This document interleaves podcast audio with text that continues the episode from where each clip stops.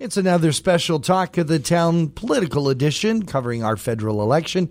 Joining us in the studio is Terry Dowdall, candidate for the Conservative Party of Canada, running for Member of Parliament for the riding of Simcoe Grey. Terry, welcome to the studio. Well, it's great to be here. Thank you for the invite, John, and I look forward to it. Terry, let's talk a little bit about yourself and why you decided to seek your, your party's nomination to run for office. Well, I um, got involved in politics politics in 2000, and I ran for a councillor uh, down in the township of Essa, as a matter of fact, and uh, continued my political climb there. I became deputy mayor in 2003, and then 2006, and then in 2010, I decided to be mayor and uh, again was successful, thankfully. And uh, and then 2014 we had a tornado in Angus, and uh, at that time uh, most of the time, ESSA was kind of somewhat of a sleepy municipality, growing lowest taxes in the county of Simcoe, which I'm pleased with. But uh, it kind of changed my perspective of of the need for larger government when you see uh, emergency services coming in, social services coming in to help to get everyone through that tornado. So um, at that time, I ran for FCM, which is the Federation of Canadian Municipalities across uh, across the country. They're the, the, national voice for all municipalities to the federal government, and uh, I was successful as the Ontario rep, uh, one of uh, 14 in Edmonton, and uh, I got more involved there again in, in more of the larger issues: uh, social housing, seniors care, safe communities, you know, safe rail. So um, infrastructure, another big one for us, is internet. So at that time, it, it, started to pique my interest in 2014 when I became deputy warden. And then uh, when they opened up the process uh, in 2018, I thought after 18 years of municipal experience and understanding a lot of the different uh, needs that we have, I think it would be a good opportunity to put my name forward. So I did, uh, and was fortunately successful a year ago to be the candidate. Uh, uh, with your experience in municipal politics, you'll appreciate this. Uh, for our discussions, we decided to talk to our municipal leaders as to what their involvement with the federal government is, what their concerns are, and some of the residents in our community. So our questions are going to be very local in focus. Perfect. Uh, first one we have is that with the population of our region expanding, with this electoral riding being a fairly large one, transportation has been on the minds of a lot of people. And what I wanted to ask you what your vision for transportation in the region is and what role you see the federal government having to play in that. Well, I think it's a, great question. It's one that I've worked with uh, quite extensively through the county of Simcoe and, and actually in my original municipality. So we, we actually uh, did a bus service ourselves, a tri party that we arranged with the city of Barrie and Base Borden, and we found uh, through that um, offering transportation. Not only does it offer it for those individuals that uh, may not have uh, access to, to a car or automobile, it also uh, increased the values of the properties become, because you become a complete community that you can move from one to another. So um, through the county, they've done a new initiative, which is good to see that they're trying to have links between each communities, and I think that's uh, extremely important. Um, we need people to move around, uh, whether it's rail, whether it's uh, you know buses, bicycles as well. So we need to work together as a federal government. A lot lot of the issues, um, we are the funding model for those. So we want to make sure that you have a strong government in place. And I know that uh, for us, certainly as conservatives, we want to invest a lot of money here in Canada and uh, and really invest in those issues that you'll see gains. And, and certainly transportation is one of those. This region is very strong and supportive of the arts. What are your views on the federal government supporting arts programs, existing arts programs, many of which to get taken quite advantage of here in our community? Well, there again, I think the key to this election, I think the number one thing that people really need to be thinking about and focusing on is that you need a government that's going to invest in Canada. So they need to invest into each of our communities, whether it's whether it's uh, you know arts, um, which we have tax credits that, that we're proposing in our platform that there will be tax credits for for uh, individuals and youth that are involved and get enrolled in those programs, or whether they need um, access to extra after hours schooling. Um, so really, the key to it, I I think it's a, an important part. It brings people together, and people need to showcase the, their skills. And I I believe that uh, our government is going to make sure and that we invest in in Canada. We are going to cut some of the uh, the funds, the 1.5 billion infrastructure fund to Asian. We're going to cut all the corporate welfare, and all those monies are going to be spent on what's needed most, and that's Canadians and, and all Canadians in Canada. Would you support the federal government funding an arts center, or at least helping to fund an arts center here in our region? Uh, cer- certainly, if an application uh, came forward for an arts center, we are a, a central piece of the funding project. Uh, quite frankly, we have a province of Ontario, unfortunately, that's been left and drowning in debt, so they are uh, they're in a tough situation. Um, we're hoping federally we don't come upon that, but uh, I would certainly, as as your your MP. Uh, work for projects that are important, deemed important within the community from the council. I, and I'm fortunate to know many of the council members through the year years, and they're really the local voice. And we become the funding model model to make sure that uh, we have those funds. Uh, let's be honest, over 50 percent of all tax dollars go to the federal government. And what we need to do, and, and I hate to sound like a broken record, is we need to invest it here in Canada. We need to invest it in Simcoe Grey our region is growing again in terms of population, and with that, obviously, has to come some development. And anyone who's been in this region can look around and see that there is quite a lot of development going up. But you know, on the other side of that, there's concerns from environmental groups and individuals concerned about the environmental impacts of development. How do you reconcile the two? Where do you stand on development versus the environment? Well, that's uh, that's an extremely tough question, to be honest with you, and thanks for answering it. Um, there is a balance. I think that's the key to, to what you're saying. We we have to make sure that we uh, continue to um, you know protect our environment. Uh, there's new ways of building.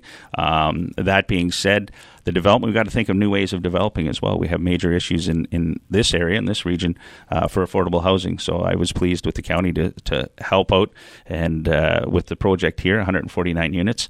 Uh, the government can't be everything, so we need to join up with partnerships with some of the private sector as well. We need to have more housing uh, developments available for more people. And also with a lot of the developers I've talked to, we need to come up with a new type of neighborhood. So I know it's been talked about, just affordable housing. We need to maybe, I've talked to many developers and said they should be the first to develop a tiny home community. Do it really nice with streetlights and, and do it up really fancy. And uh, I, whoever does that, I think the first one is going to be uh, very wealthy because I think it'll be uh, copied throughout the county of Simcoe and Ontario.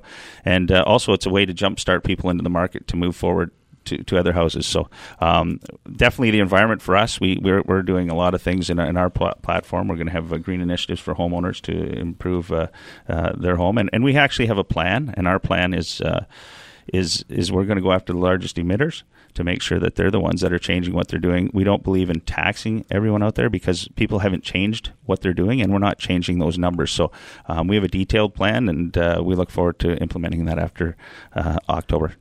Our community is very well known around Ontario, around Canada for entrepreneurship and for its uh, small businesses. What do you think the federal government is doing right now that's good when it comes to supporting the creation of small businesses, and what do you think can be improved? Well, quite frankly, I'm don't know if I can come up with anything that I think they're doing very, very well. Um, I know what we plan on doing. We're going to roll back the uh, tax, uh, the taxation back to 2007. We're going to repeal some of those. We believe that small business is the most important. It's the backbone to every community. Not only does it create uh, jobs for local people that are that are here, they're also the ones uh, nine times out of ten are the ones that are going to give and volunteer to your local hospitals, your charities, your sporting events.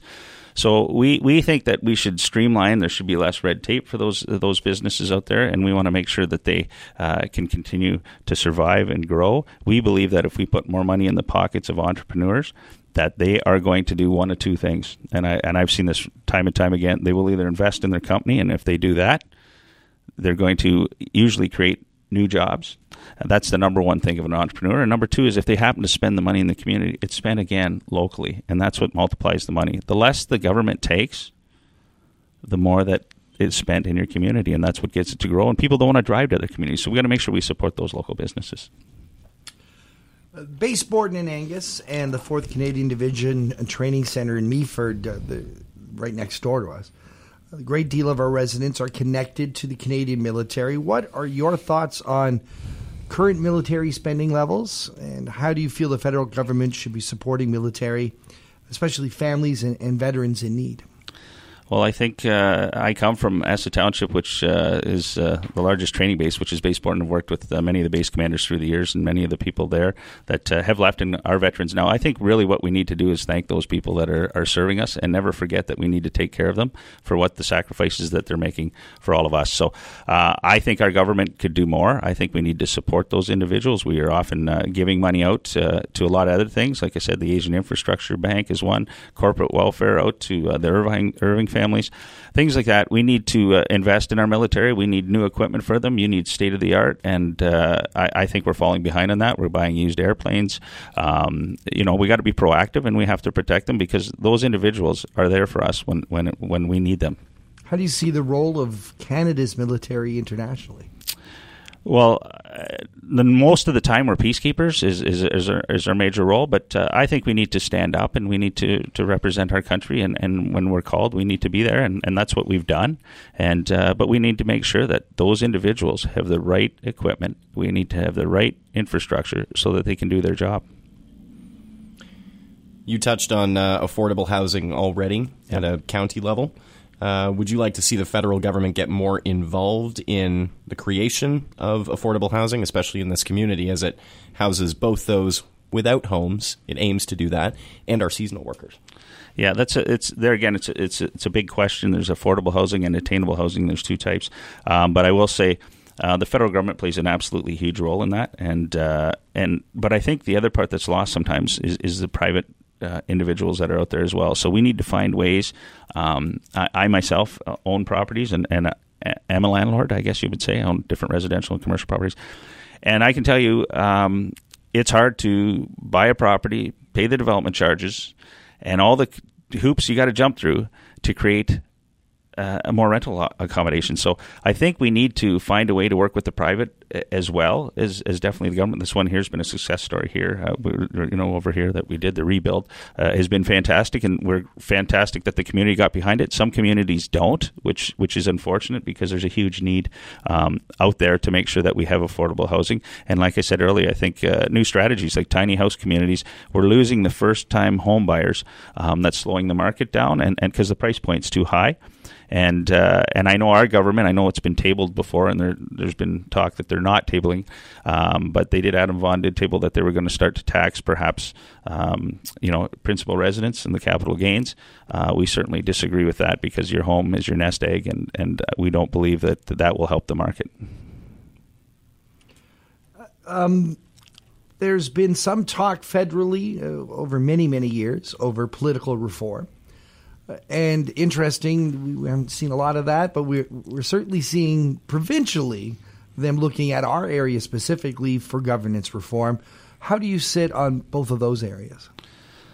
Well, I, I think the party's stance is at this time we're, we're comfortable with the way the elections are held. Um, we certainly don't want any foreign influence on any of the elections, uh, but uh, we, you know, for, from our perspective, we it's it's first past the post is what we've had, and we've been running for this particular moment in time. And, and you know, it's quite interesting that Justin Trudeau, Trudeau ran and said that he was going to change it, and, and having a majority government, he didn't. So uh, there must be a reason why they don't want it either. So, but uh, for us, for where we stand, it's, it's first past the post. And what about what Ontario is looking at in terms of um, repositioning the the region? There's a there's discussion, there's a possibility that certain communities could be really torn apart and changed drastically. As our MP, how would you stand to, to, to help alleviate some people's concerns?